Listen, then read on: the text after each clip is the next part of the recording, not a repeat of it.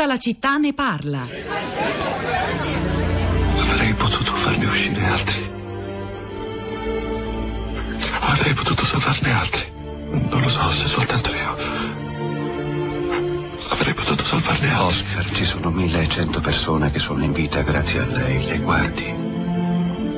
Se avessi avuto più denaro.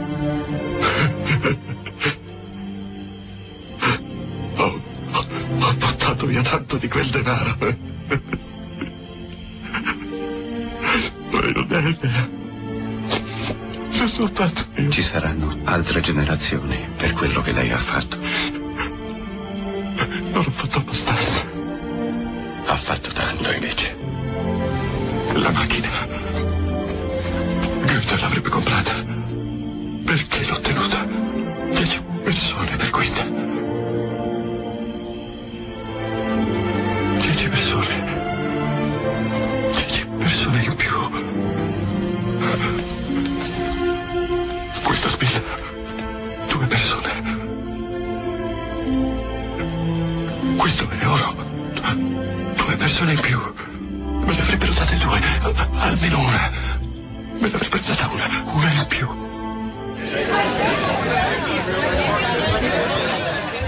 In una puntata in cui abbiamo ragionato di solidarietà, generosità, vicinanza, eh, abbiamo scelto un estratto di un film che ricordiamo tutti, quello di, che ha forse reso davvero grande tra i registi Steven Spielberg e Schindler's List, tratto dal romanzo La lista di Schindler di Thomas eh, Chinelli, che racconta la vera storia dell'imprenditore tedesco Oskar Schindler, che durante la seconda guerra mondiale salvò 1100 ebrei circa dalla Shoah, con il pretesto di impiegarli come personale necessario allo sforzo bellico presso la sua fabbrica di oggetti smaltati, un gesto per il quale lui insieme alla moglie ottenne, poi nel 93 ottennero il riconoscimento come giusti tra le nazioni dall'apposita commissione israeliana Yad Vashem, un estratto, un brano che ci offre anche lo spunto per ricordare che questa è la settimana di avvicinamento al giorno della memoria, che ci riguarderà molto direttamente e, e, e a noi di tutta la città ne parla perché venerdì 27, ma avremo modo di anticiparlo ancora meglio, eh, faremo una puntata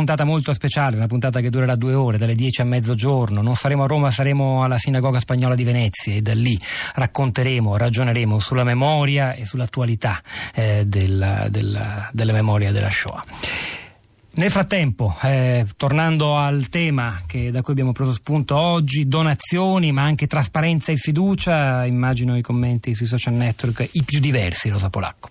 Ciao Pietro, buongiorno. Buongiorno a tutti. Beh, sì, diversi ma in- interessanti perché il, il, tema, l'argomento chiaramente ha colpito molto l'attenzione, la curiosità degli ascoltatori. C'è però un commento in particolare voglio leggere da Facebook, eh, lo trovate sul nostro profilo La città di Radio 3, è un po' lungo quello di Valentina, però va letto tutto, quindi lo leggo. Dice io sono sempre incline a pensare che si debbano mettere nelle mani dello Stato le deleghe delle iniziative di ricostruzione ma questi eventi eccezionali, certo, muovono un gran sentimento di empatia e la bontà della causa vale anche un'iniziativa di ulteriori donazioni di qualsiasi livello. Sono di origine marchigiana, vivo a Milano, mi sono appoggiata da subito al sistema di donazioni fatte attraverso enti locali. Sono denari che saranno devoluti per progetti di ricostruzione, il che significa che determineranno la qualità e la quantità di opere, soprattutto pubbliche, da ripristinare a regola d'arte. Sono questi posti colpiti dal sisma e ora dalle rigidità del clima e della neve nel centro d'Italia. Siamo abituati a inverni rigidi e alle nevi, ma questa è stata un'annata fuori dal normale che ci ha trovato prostrati già per le ripetute scosse di terremoto che si teme non siano nemmeno le ultime. Territori molto delicati, fatti di campagne di rara bellezza, coltivazioni su colline che si alternano a boschi e a vigneti, il tutto punteggiato da piccoli borghi che hanno ciascuno un patrimonio di storia e quasi sempre di arte di valore eccezionale. Sono territori unici al mondo, resi tali dal lavoro di tante generazioni. Speriamo di poter recuperare il possibile, ricostruire meglio possibile e far tornare la vita in questi territori tanto cari. Grazie a tutti i cittadini italiani di aver promosso e sostenuto questa raccolta. Beatrice da Todi, buongiorno e benvenuta. Sì, buongiorno. Buongiorno, a lei. Eh, allora, noi eh, siamo un'agenzia immobiliare. Sì abbiamo un cliente di Treviso che vuole regalare il suo appartamento eh, che si trova qui a Massa Martana, lo vuole regalare a chi ha perso la casa in, eh, nella zona terremotata.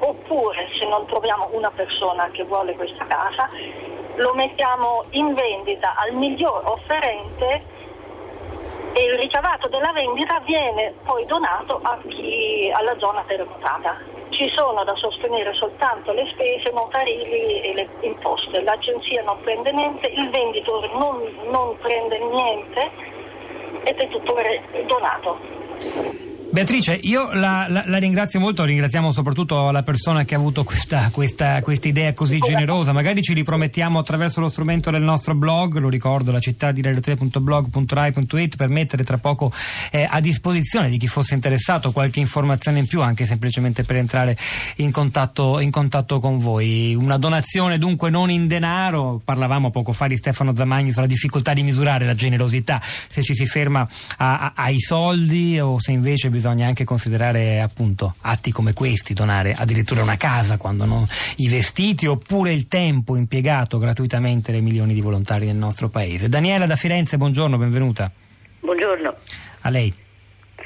No, insieme io ho mandato un sms che i poveri eh, si identificano più facilmente con i poveri.